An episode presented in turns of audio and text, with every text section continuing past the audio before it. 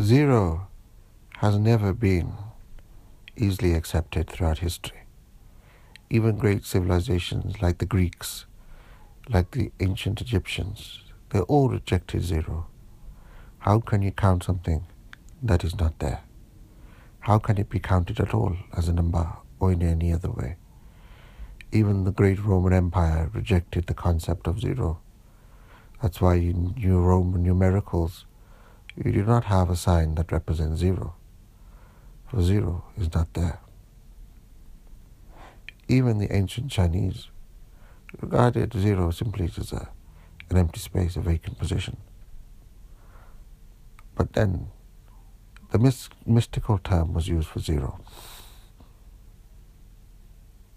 A dot was applied to represent the zero by ancient Indians and later the Arabs used that symbol to represent zero. It was not fully embraced in Europe until the 17th century, as recent as only a few hundred years ago.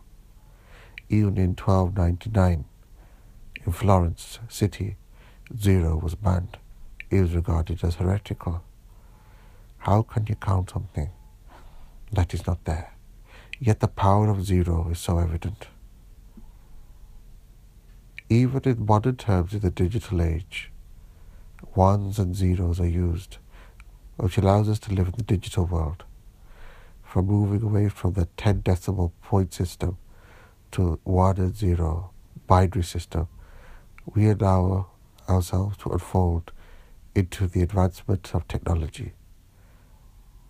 But the use of zero was to be used for a more purposeful, powerful reason that you can become zero and one. Not just the digital world, but you. You are one.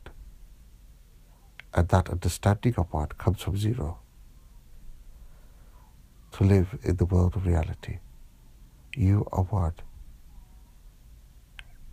And yet you are also zero.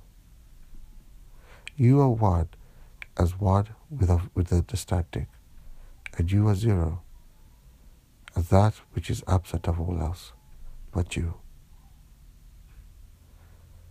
If the power of zero can be used to create such advancement in technology, imagine the power of zero to create the advancement of you.